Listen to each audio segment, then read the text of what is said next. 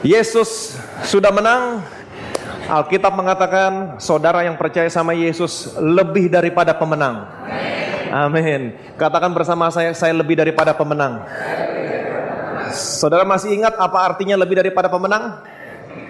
Kalau ibaratnya begini, seorang suami setiap hari dia harus berjuang, bangun pagi, kalau dia harus antar anaknya terlebih dahulu ke sekolah sebelum ke kantor, dia harus bangun lebih pagi lagi, antar anaknya ke sekolah, kemudian setelah antar anaknya sekolah, dia harus berjuang cepat-cepat sebelum jam kantor dimulai, setelah sampai kantor, dia harus berjuang sekuat tenaga, pikiran, akal, menyelesaikan semua pekerjaan, tanggung jawab yang diberikan perusahaan kepada orang ini. Jam 5 sore dia harus berjuang menempuh kemacetan untuk tiba sampai di rumah. Jadi setiap hari dia berjuang, bangun pagi, antar anak sekolah, menyelesaikan tugas tanggung jawab, berjuang, pulang harus berjuang lagi, menempuh kemacetan. Setiap hari seorang suami dia harus berjuang. Akhir bulan dia menang. Dapat apa? Dapat gaji. Pulang ke rumah dia menang, dapat gaji. Sampai di rumah istrinya tinggal begini, mana gajinya? Betul? Untuk bisa menang, suami dia harus berjuang. Tapi seorang istri, untuk mendapatkan apa yang orang menang terima, dia tidak perlu mengalami apa yang suaminya alami. Suami menang, istri lebih daripada pemenang. Suami-suami boleh katakan bersama saya menang. Istri boleh berkata, saya lebih daripada pemenang. Istri lebih daripada pemenang. Kenapa? Karena untuk menerima bagian seperti yang sama seperti orang menang terima, dia tidak perlu mengalami apa yang orang menang alami. Demikian juga dengan Yesus. Yesus untuk menang, dia harus mempersembahkan tubuhnya, menanggung semua pelanggaran saudara. Semua pelanggaranmu dihukum di tubuhnya Yesus. Sampai kekudusan, kebenaran Allah dipuaskan. Dia menanggung semua penderitaan. Yesaya menggambarkan bagaimana keadaan dia waktu dia menggantikan posisimu di atas kayu salib. Dia hancur, semaraknya pun tidak kita memandang dia. Rupa pun tidak, tulang-tulangnya menonjol. Dia mengalami semua penderitaan. Dia mati, pada hari yang ketiga dia bangkit. Dia menang. Bahkan musuh yang terbesar sekalipun, yang namanya maut, sudah dikalahkan. Tetapi saudara dan saya yang percaya sama Yesus, Alkitab mengatakan, saudara menerima bagian yang sama dari kemenangan yang Yesus terima. Tapi saudara nggak perlu mengalami apa yang Yesus alami. Yesus menang, saudara dan saya lebih daripada pemenang. Yang percaya boleh bilang amin. Nah, hari ini saya ingin membagikan satu kebenaran sama saudara, sehubungan dengan apa yang kita rayakan hari kebangkitan Tuhan Yesus Kristus. Dia bangkit bukan hanya untuk membuktikan bahwa Allah menerima segala sesuatu yang dia kerjakan, menanggung semua dosamu, dihancurkan, diremukan. Tapi hari ini waktu dia bangkit, saudara harus tahu, saudara punya identitas yang baru dalam Tuhan. Kamu harus tahu kebenaran. Kebenaran ini yang memerdekakan kamu. Sudah siap diberkati? Amin. Kita lihat firman Tuhan. Roma pasal 4 ayat yang ke-25.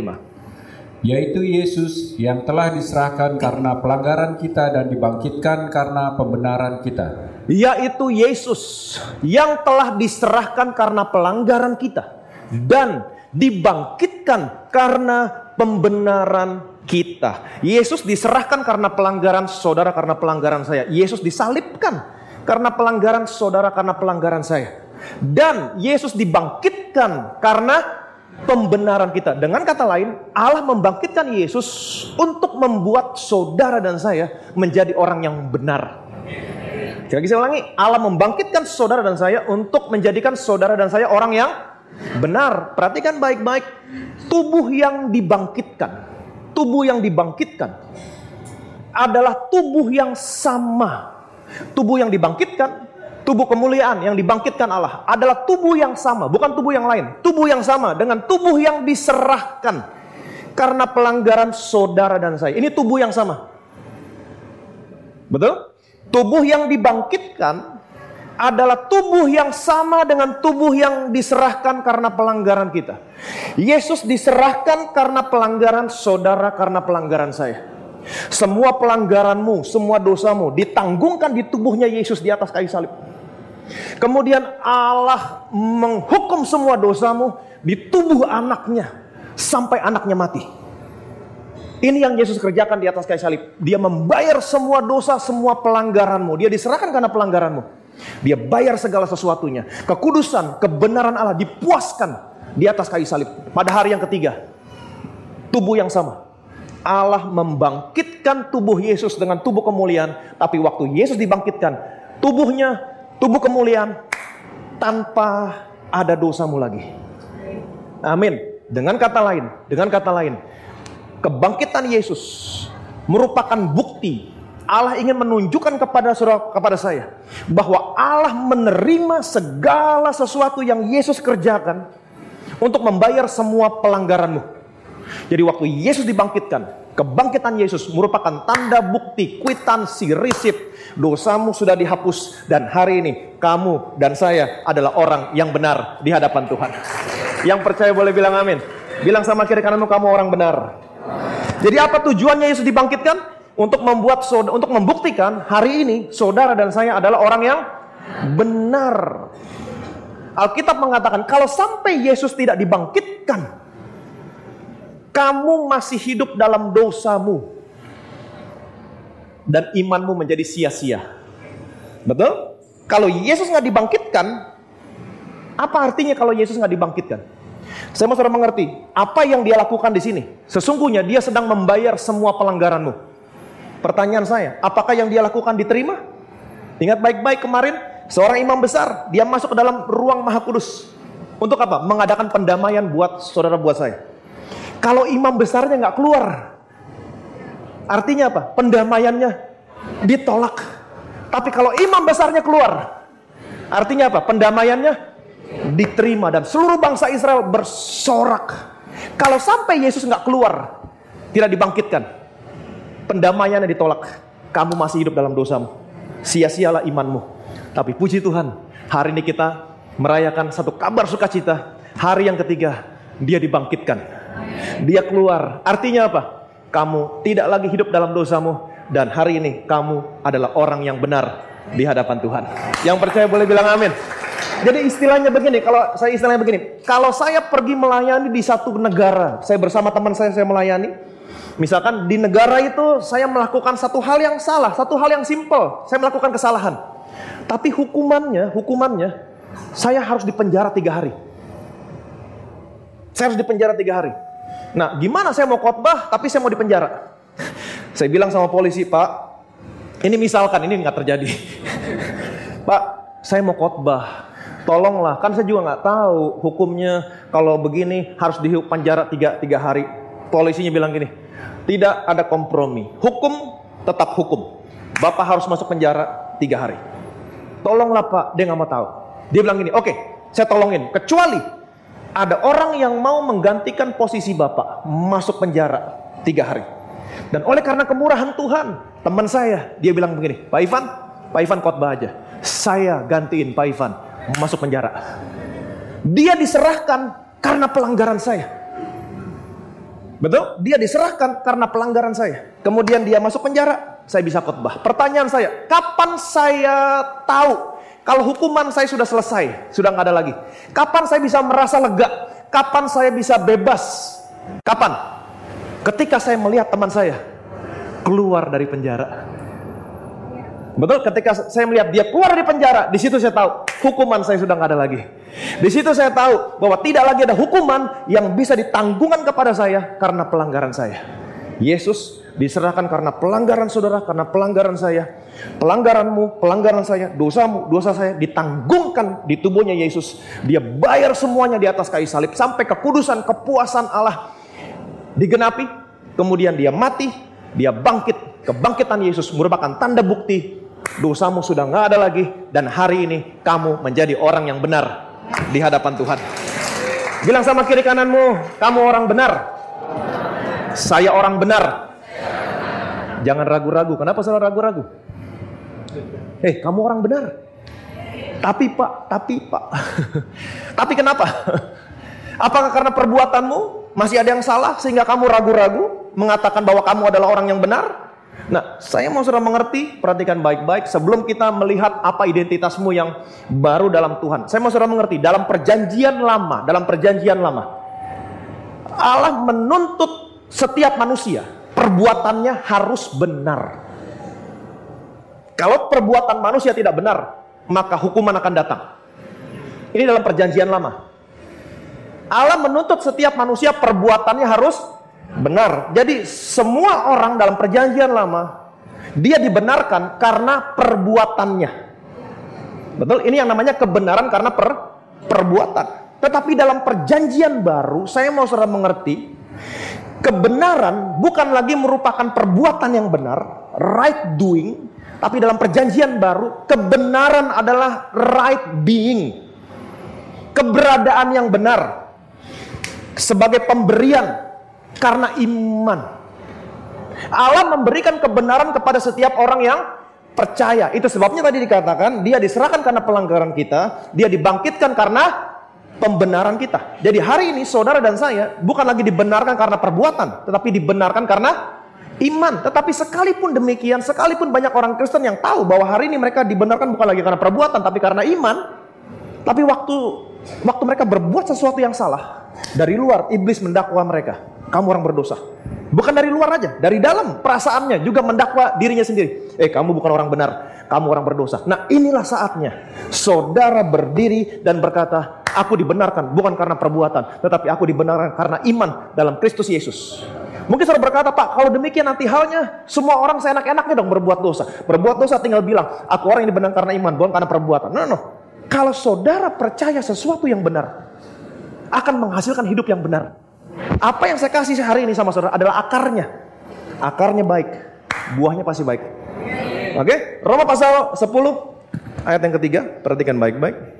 Sebab oleh karena mereka tidak mengenal kebenaran Allah, dan oleh karena mereka berusaha untuk mendirikan kebenaran mereka sendiri, maka mereka tidak takluk kepada kebenaran Allah. Sebab oleh karena mereka tidak mengenal kebenaran Allah. Apa itu kebenaran Allah? Nanti kita akan lihat apa itu kebenaran Allah.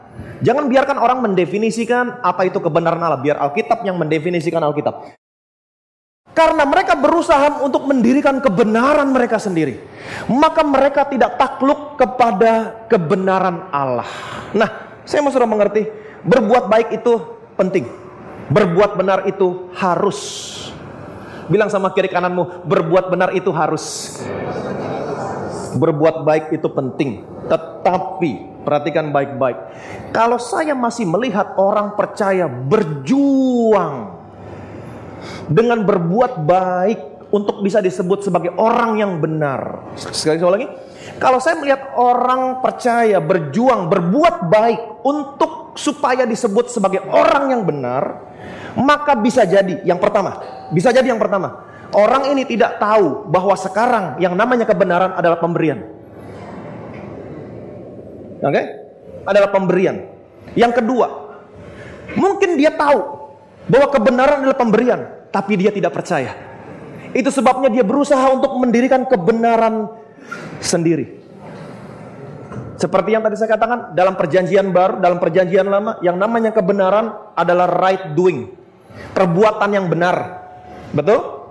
Kebenaran berdasarkan perbuatan. Tapi dalam perjanjian lama, kebenaran adalah right being, keberadaan yang benar sebagai pemberian karena iman.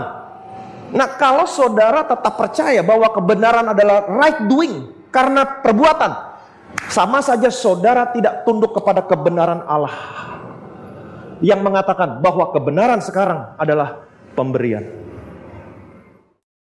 Lanjut, Roma pasal 5 ayat 17, kebenaran adalah pemberian.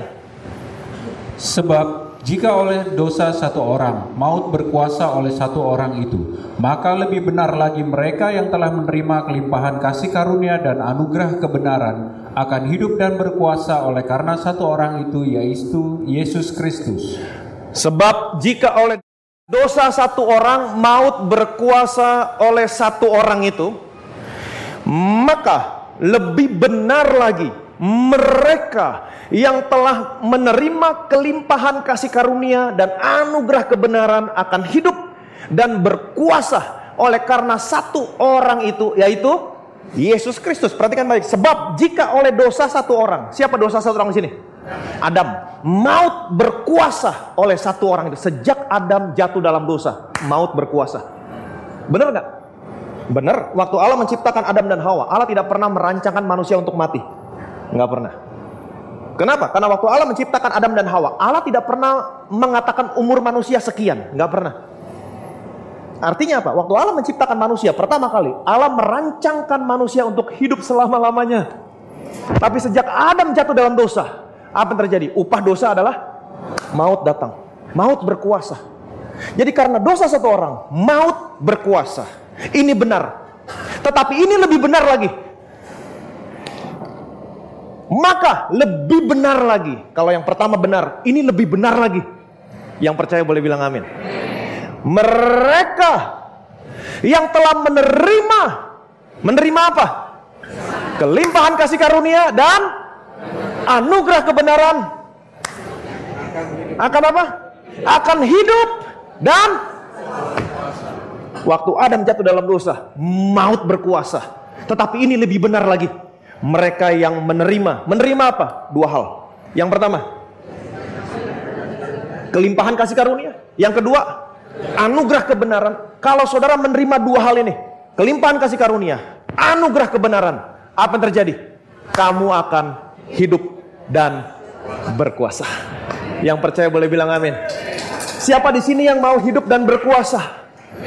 Amin. Berkuasa, berkuasa, berkuasa atas dosamu, berkuasa atas kebiasaan buruk, berkuasa atas penyakit. Amin. Bagaimana caranya? Hanya dua hal. Menerima kelimpahan kasih karunia dan anugerah kebenaran. Apa itu anugerah kebenaran? Apa itu anugerah? Apa itu anugerah? Pemberian. Anugerah kebenaran. Apa artinya anugerah kebenaran? Kebenaran. Pemberian. Kebenaran bukan diperjuangkan dengan perbuatan, tapi kebenaran yang diberikan karena iman, karena percaya. Yang percaya boleh bilang amin. Jadi bukannya saya nggak percaya perbuatan baik, saya percaya perbuatan baik. Ada begitu banyak orang yang berbuat baik di sini. Mereka melayani dari pagi sampai malam. Mereka begitu ringan tangan melihat orang susah, mereka langsung bantu. Saya percaya ada begitu banyak kepala keluarga di sini yang baik, melayani istri, melayani anak-anaknya. Tapi saya mau saudara mengerti, perbuatan baik adalah buah, fruit. Amin. Perbuatan baik adalah buah, itu hasil dari saudara percaya sesuatu yang benar.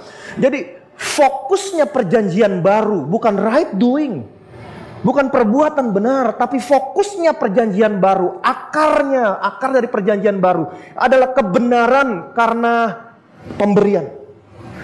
Kebenaran karena pemberian berdasarkan iman dalam Kristus Yesus. Inilah akar yang harus ada di dalam hidupmu. Kebenaran karena pemberian. Nah, kalau sudah percaya sesuatu yang benar, hasilnya, buahnya pasti benar. Right believing always produce right living. Betul? Right believing always produce right living. Kalau saudara percaya sesuatu yang benar, bahwa kebenaran saya adalah anugerah, adalah pemberian, Alkitab mengatakan, maka kamu akan hidup yang benar dan akan berkuasa. Berkuasa atas dosa, berkuasa atas kebiasaan buruk, berkuasa atas penyakit. Yang percaya boleh bilang amin.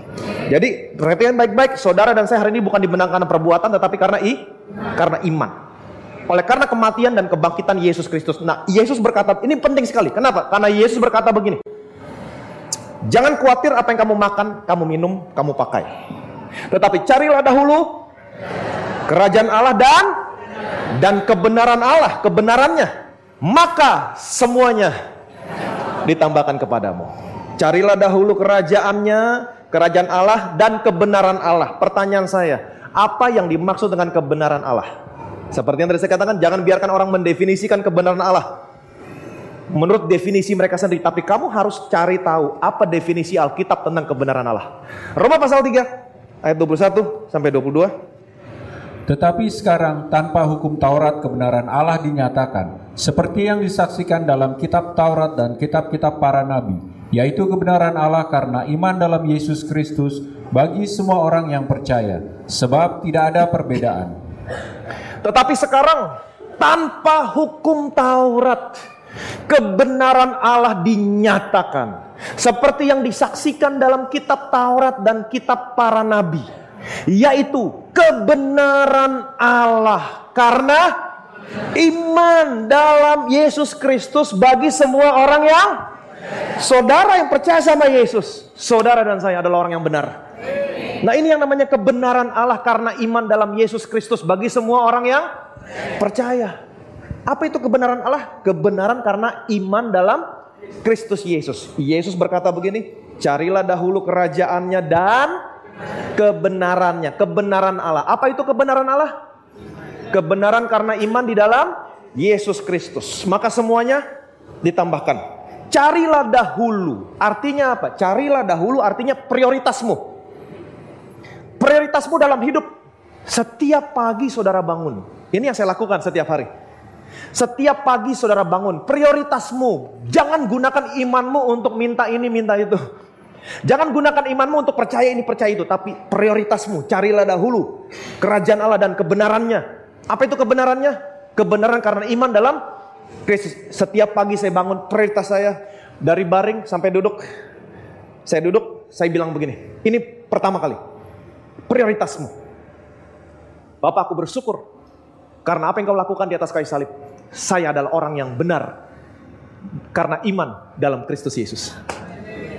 Carilah kerajaan Allah dan kebenarannya. Ini yang saya lakukan setiap hari. Kalau saudara percaya kebenaran ini, bahwa kamu adalah orang yang benar dalam Kristus Yesus, semakin saudara mendalami kebenaran ini, bahwa saudara, kebenaran yang saudara miliki adalah bukan karena perbuatan tetapi karena iman. Saya percaya hidupmu semakin sehat, semakin diberkati. Apapun yang kamu butuhkan, semuanya akan ditambahkan kepadamu. Yang percaya boleh bilang amin. Jadi carilah dahulu kerajaan dan apa kebenarannya? Kebenaran karena iman dalam Yesus Kristus. Nah, inilah yang harus saudara pegang. Kamu adalah orang yang dibenarkan. Tetapi pertanyaan saya, apakah saudara sanggup mempertahankan imanmu setiap hari? Bahwa kamu adalah orang yang benar dalam Yesus Kristus karena iman? Karena saudara punya musuh, ingat baik-baik. Siapa musuh saudara? Iblis. Iblis selalu mengingatkan dosamu. Dia selalu mengingatkan kesalahanmu karena dia bekerja berdasarkan perbuatan. Tapi inilah saatnya saudara mengingat, dia diserahkan karena pelanggaran saya. Dia dibangkitkan untuk pembenaran saya. Amin. Yesus diserahkan karena pelanggaran saudara. Dia menjadi orang berdosa. Pertanyaan saya, saudara harus ingat ini. Dia menjadi orang berdosa. Apakah karena dia buat dosa? Tidak. Kenapa dia menjadi berdosa? Karena dosamu, dosa saya ditanggungkan di tubuhnya Yesus. Dia diserahkan karena pelanggaranmu. Pelanggaran ditanggungkan. Waktu pelanggaran ditanggungkan, dia menjadi orang berdosa. Waktu Yesus menjadi orang berdosa, dia diperlakukan sebagaimana layaknya orang berdosa. Dihancurkan, diremukkan. Semua hukuman kutuk ditimpakan kepada Yesus. Demikian juga waktu saudara menjadi orang benar. Pertanyaan saya, saudara menjadi orang benar, apakah karena saudara setia berbuat benar? Tidak. Di dalam saudara tidak ada kebenaran. Di dalam saya tidak ada kebenaran. Tetapi kenapa saudara menjadi orang yang benar? Karena saudara menggantikan posisi Yesus. Sebagaimana waktu Yesus gantikan posisimu, semua dosamu ditanggungkan kepada Yesus. Waktu saudara gantikan posisi Yesus, kebenaran Yesus ditanggungkan kepada saudara. Waktu saudara menerima kebenaran Yesus, Allah akan memperlakukan saudara sebagaimana layaknya orang yang benar. Saya percaya semua kasih karunia-Nya, berkat-berkat-Nya akan dicurahkan dalam hidup saudara, dalam hidup saya. Yang percaya boleh bilang amin. Jadi orang Kristen jangan pernah lupa divine exchange. Ini yang namanya divine exchange, pertukaran tempat antara saudara dan saya dengan Yesus. Pertukaran tempat. Yesus tidak berdosa, dalam dia tidak ada berdosa. Dia gantikan posisi orang berdosa, dia menjadi berdosa. Saudara dan saya, di dalammu tidak ada kebenaran, tapi saudara gantikan posisi Yesus, kebenaran Yesus diberikan sama saudara, saudara menjadi orang benar. Jangan pernah lupa ini. Iblis mau saudara selalu lupa tentang ini. Divine exchange. Saudara dan saya adalah orang yang benar. Jadi waktu Yesus dibangkitkan, dia bukan hanya membayar semua tuntutan dari perjanjian lama. Dia bukan hanya membayar semua pelanggaranmu, menghapus dosamu. Tapi waktu dia bangkit, sesungguhnya dia memberikan identitas yang baru sama kamu. Kamu orang yang benar. Kenapa identitas ini begitu penting untuk saudara tahu? Perhatikan baik-baik. Paulus bilang begini. Sekalipun aku juga Ada alasan untuk menaruh percaya pada hal-hal lahiriah. Jika ada orang lain menyangka dapat menaruh percaya pada hal-hal lahiriah, aku lebih lagi. Disunat pada hari ke-8 dari bangsa Israel, dari suku Benjamin, orang Ibrani asli. Tentang pendirian terhadap hukum Taurat, aku orang Farisi. Tentang kegiatan aku, penganiayaan jemaat. Tentang kebenaran dalam mentaati hukum Taurat aku tidak bercacat. Tetapi apa yang dahulu merupakan keuntungan bagiku, sekarang kuanggap rugi karena Kristus. Malahan segala sesuatu kuanggap rugi, karena pengenalan akan Kristus Yesus Tuhanku lebih mulia daripada semuanya. Oleh karena dialah aku telah melepaskan semuanya itu dan menganggapnya sampah, supaya aku memperoleh Kristus. Dan berada dalam dia bukan dengan kebenaranku sendiri, karena mentaati hukum Taurat, melainkan dengan kebenaran karena kepercayaan kepada Kristus, yaitu kebenaran yang Allah anugerahkan berdasarkan kepercayaan. Yang ku kehendaki ialah mengenal dia dan kuasa kebangkitannya dan persekutuan dalam penderitaannya, di mana aku menjadi serupa dengan dia dalam kematiannya, supaya aku akhirnya beroleh kebangkitan dari antara orang mati. Amin. Ayat keempat, perhatikan baik-baik. Sekalipun aku juga ada alasan untuk menaruh percaya pada hal-hal lahiriah. Jika ada orang lain menyangka dapat menaruh percaya pada hal-hal lahiriah, aku lebih lagi. Jadi di sini Paulus mengatakan tentang dirinya. Disunat pada hari yang ke-8. Dengan kata lain Paulus mau berkata, saya orang Yahudi yang sesungguhnya. Saya orang Farisi yang sesungguhnya, saya orang Yahudi tulen, saya orang Farisi tulen.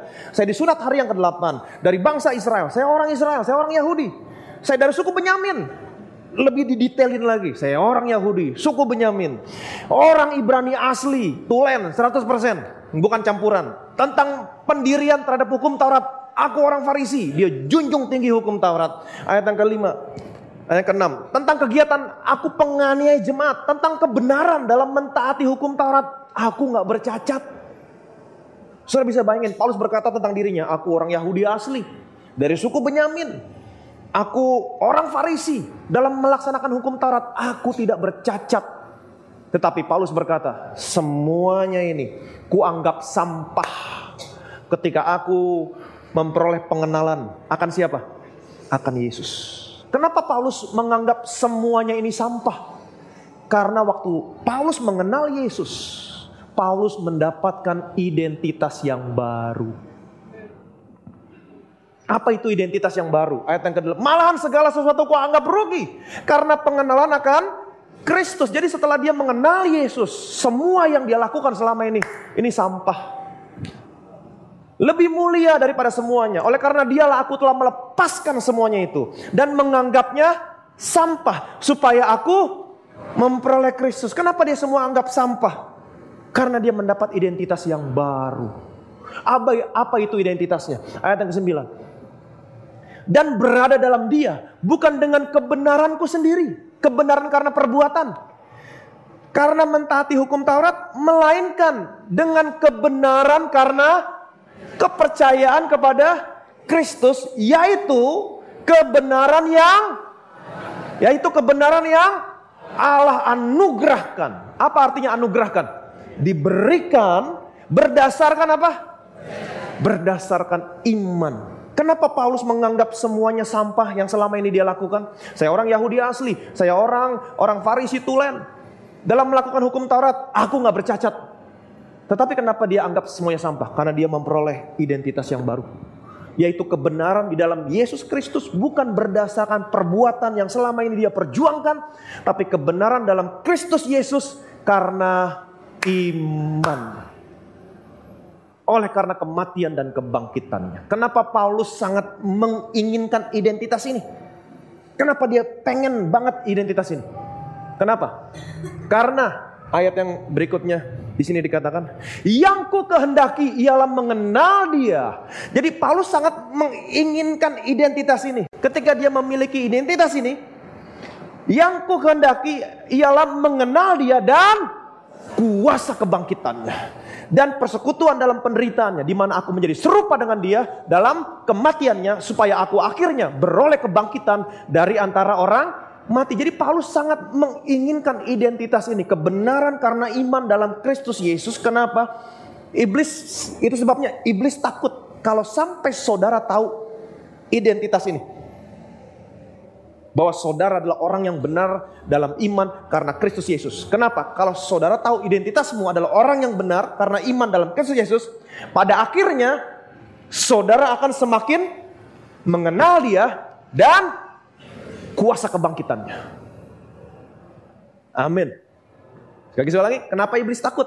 Karena ketika saudara tahu identitasmu yang baru, saudara akan semakin mengenal Dia dan kuasa kebangkitannya akan bekerja sempurna dalam hidupmu. Apa kuasa kebangkitannya? Menghancurkan segala kutuk. Dengan kata lain, tidak lagi ada kutuk, tidak lagi ada penghukuman dalam hidupmu. Itu sebabnya Roma pasal 8 ayat yang pertama mengatakan, sebab itu tidak lagi ada penghukuman buat setiap orang yang ada dalam Kristus Yesus. Tidak lagi ada penghukuman. Bilang sama kiri kanan kamu, tidak lagi ada penghukuman. Amin. Nah, perhatikan baik-baik. Jadi hasil pembenaran, tidak ada penghukuman.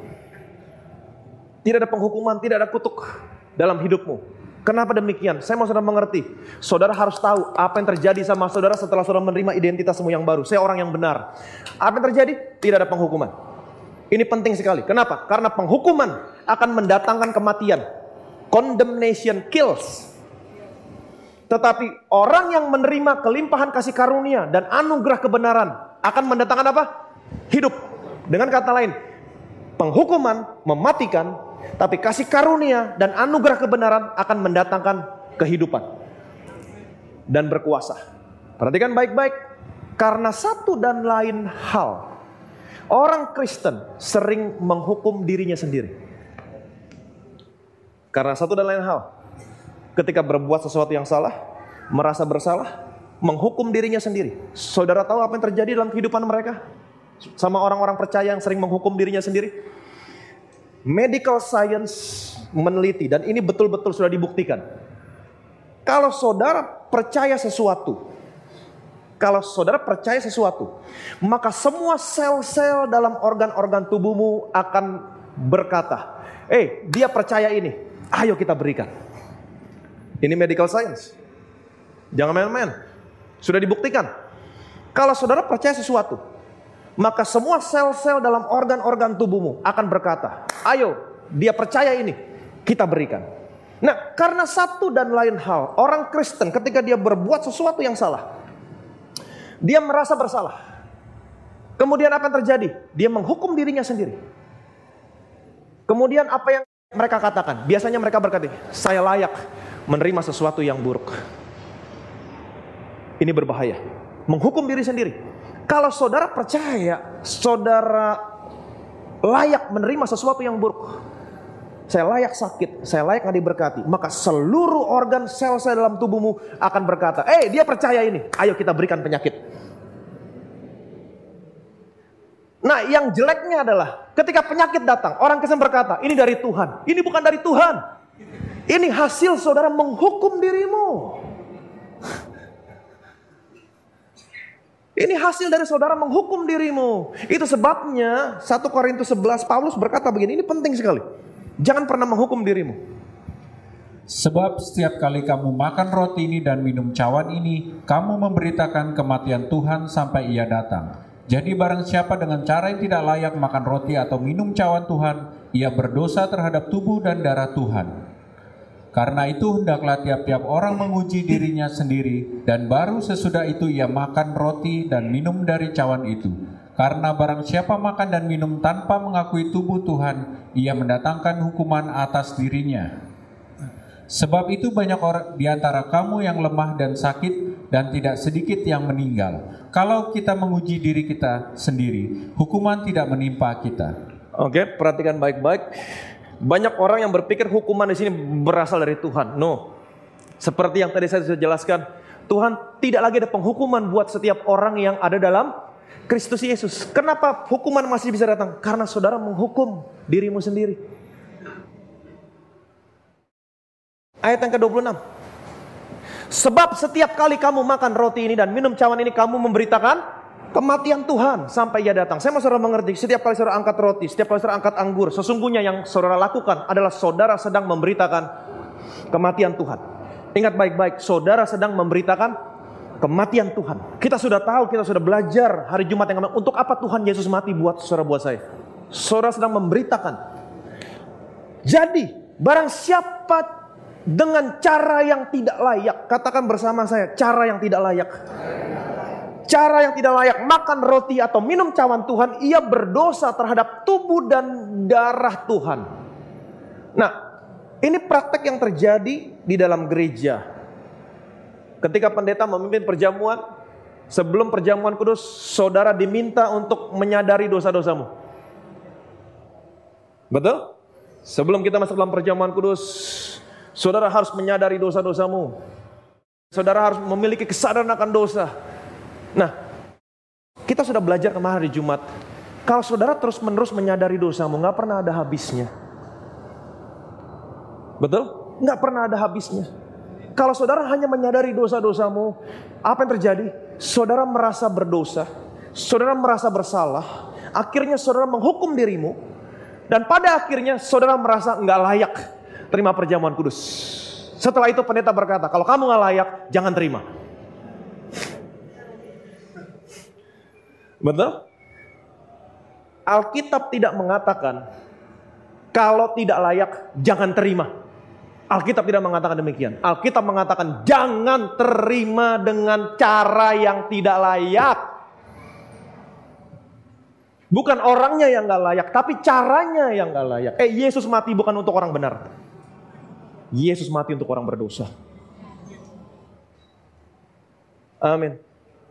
Jadi Alkitab tidak mengatakan kalau gak layak jangan terima. Tidak, Alkitab mengatakan jangan terima dengan cara yang tidak layak. Bagaimana cara yang tidak layak menerima tubuh dan darah Tuhan?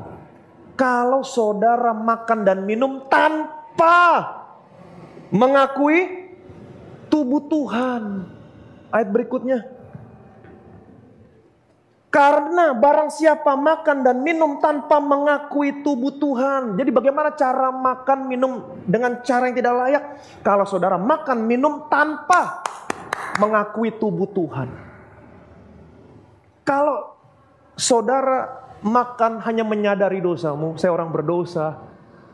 Dengan kata lain, tanpa saudara sadari, saudara tidak mengakui tubuh dan darah Tuhan. Kebanyakan orang Kristen hanya menyadari dosa-dosanya. Saudara tidak pernah menyadari apa yang Tuhan katakan tentang tubuhnya yang dihancurkan. Saudara tidak pernah menyadari apa yang Tuhan katakan tentang darahnya dicurahkan.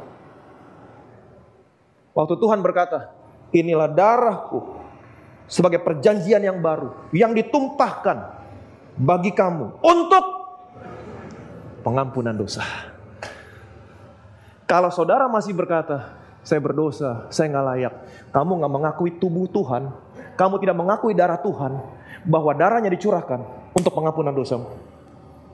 Kamu berdosa terhadap tubuh dan darah Tuhan.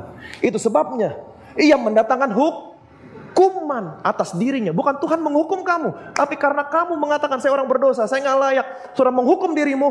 Ketika saudara menghukum dirimu, medical science mengatakan seluruh sel-sel dalam tubuhmu bergerak memberikan apa yang kamu percaya. Itu bukan hukuman dari Tuhan, itu hasil kamu menghukum dirimu sendiri. Karena kamu tidak mengakui untuk apa tubuhnya dihancurkan, karena kamu nggak mengakui untuk apa darahnya dicurahkan. Jadi bagaimana caranya makan minum dengan cara yang layak? Akui tubuhnya, akui darahnya. Untuk apa tubuhnya dihancurkan? Untuk apa tubuhnya dihancurkan? Untuk kesembuhanmu. Yesaya mengatakan, semaraknya pun tidak kita memandang dia, rupa pun tidak kita mengingat. Hancur-hancuran, tulang-tulangnya menonjol, dagingnya robek. Alkitab mengatakan, orang mengira dia kena tulah, dipukul, ditindas Allah. Tetapi sesungguhnya penyakit kitalah yang ditanggungnya. Amin. Kesengsaraan kita yang dipikulnya, ganjaran yang mendatangkan keselamatan bagi kita ditimpakan kepadanya, dan oleh bilur-bilurnya kita menjadi sembuh. Akui tubuh Tuhan dan judge yourself heal. Itu cara yang layak. Amin. Untuk apa darahnya dicurahkan? Untuk pengampunan dosamu. Darahnya tercurah supaya aku dikuduskan satu kali untuk selamanya. Judge yourself righteous. Tapi kalau kamu nggak mengakui tubuh dan darah Tuhan, makan, Alkitab mengatakan kamu makan dengan cara yang tidak layak. Kamu mendatangkan hukuman atas dirimu. Bukan Tuhan yang menghukum, tapi sel-sel dalam tubuhmu bergerak memberikan apa yang kamu percaya. Itu sebabnya banyak di antara kamu yang lemah dan sakit dan tidak sedikit yang meninggal. Artinya apa? Kamu tidak menerima benefit dari tubuh dan darah Tuhan. Tuhan mau setiap anak-anaknya menerima benefit dari tubuh yang dihancurkan, dari darah yang dicurahkan. Tuhan mau menerima benefit. Bagaimana caranya menerima benefit? Mengakui tubuhnya, mengakui darahnya. Saya percaya kalau saudara mengakui tubuhnya dihancurkan untuk kesembuhan saya, darahnya dicurahkan untuk menjadikan saya orang yang benar, saudara akan menerima benefitnya. Apa benefitnya? Kalau kamu tidak mengakui, sakit, lemah, dan banyak yang meninggal. Tapi kalau kamu mengakui, saya boleh balik kalimatnya? Sebab itu banyak di antara kamu yang sembuh, banyak di antara kamu yang sehat, dan tidak sedikit yang divonis dokter mati akan menerima hidupnya kembali. Yang percaya boleh bilang amin. Jadi betapa bahayanya kalau saudara menghukum dirimu sendiri. Itu sebabnya betapa pentingnya hari ini kita merayakan hari kebangkitan Tuhan. Saudara harus tahu untuk apa dia dibangkitkan. Dia dibangkitkan untuk membuat saudara dan saya menjadi orang yang benar. Apa hasilnya ketika kamu menjadi orang yang benar? Roma pasal 8 ayat 1 mengatakan kalimat yang pertama, sebab itu tidak ada penghukuman buat orang-orang yang ada dalam Kristus Yesus. Senantiasa saudara menyadari tidak ada penghukuman, tidak ada penghukuman. Kenapa? Karena penghukuman mematikan. Condemnation kills. Alkitab mengatakan tidak ada penghukuman. Betapa beraninya orang Kristen menghukum dirinya padahal Tuhan sudah tidak menghukum kamu lagi. Betapa beraninya saudara. Amin. Saudara masih ingat cerita tentang Ayub? Ayub, dia mengalami penderitaan yang amat sangat, yang tidak pernah dialami oleh orang dimanapun di dunia ini. Dia kehilangan istrinya, dia kehilangan harta bendanya, anak-anaknya, semuanya dihilang. Kenapa? Kenapa dia kehilangan semuanya? Yang pertama, karena dia tidak punya pembela yang duduk di sebelah kanan Bapa. Betul? Ayub berkata, tidak ada wasit, nggak ada pembela. Hari ini saudara dan saya punya pembela yang duduk di sebelah kanan Bapa. Jadi apa yang Ayub alami, saudara nggak pernah alami. Jadi jangan pernah bandingkan dirimu dengan Ayub. Amin. Yang kedua, kenapa Ayub mengalami semuanya ini? Karena dia membuka pintu lebar-lebar terhadap rasa takut, rasa bersalah, dan penghukuman. Dia buka pintu lebar-lebar. Alkitab mencatat, setiap hari dia persembahkan korban. Bukan untuk ucapan syukur. Dia persembahkan korban. Karena dia takut. Alkitab bilang dia takut kalau-kalau anaknya berbuat salah. Berbuat dosa. Artinya apa? Hidupnya penuh dengan rasa ketakutan bersalah, ketakutan berdosa, dan takut dihukum. Penghukuman. Apakah ini baik? Tidak. Dia kehilangan semuanya. Kita sudah belajar kemarin, Yesus mati di atas kayu salib, membayar semua pelanggaranmu. Dia sudah gantikan posisimu. Kalau saudara melihat ke kayu salib, saudara bisa berkata, itulah hukuman saya. Satu kali, untuk selamanya. Dan hari ini dibangkitkan untuk membuat saya menjadi orang yang benar. Amin. Dan hasilnya ketika saya menjadi orang yang benar, ini identitasmu yang baru. Kamu jangan pernah lupa dan jangan pernah rubah identitas saudara. Ini yang Paulus inginkan, ini yang dia butuhkan. Identitas yang lama dia buang, ini sampah. Saya ketemu identitas yang baru. Kebenaran dalam Kristus karena iman, oleh karena kematian dan kebangkitannya. Dia diserahkan karena pelanggaran saya. Hari ini dia dibangkitkan untuk membuat saya menjadi orang yang benar. Amin. Ketika saudara menyadari setiap hari, jangan gunakan imanmu untuk percaya ini itu, jangan gunakan imanmu untuk minta ini minta itu, tapi gunakan imanmu. Saya orang yang benar di dalam Yesus oleh karena kematian, kebangkitannya. Apa yang terjadi? Mereka yang menerima kelimpahan kasih karunia dan anugerah kebenaran. Apa itu anugerah kebenaran?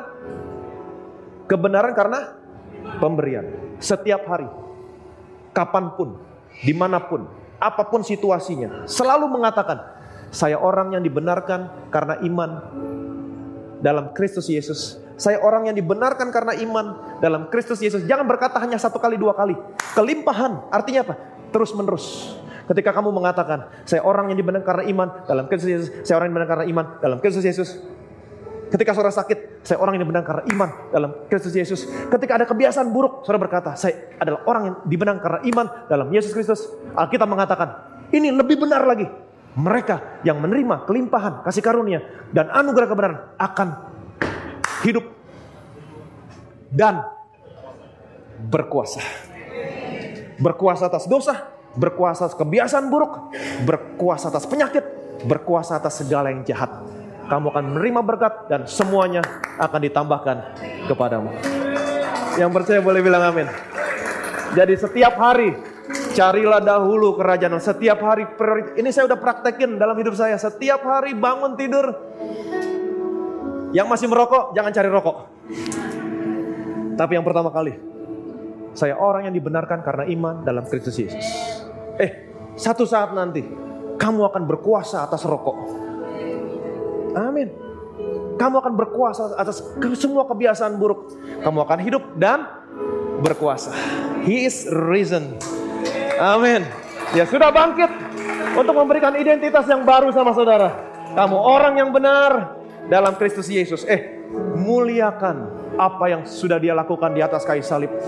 Dengan hanya berkata, aku bersyukur Tuhan. Aku adalah orang yang dibenarkan karena iman dalam Kristus Yesus. Yang percaya boleh bilang amin. Sama-sama kita bangkit berdiri. Terima kasih Tuhan Yesus. Terima kasih Tuhan Yesus.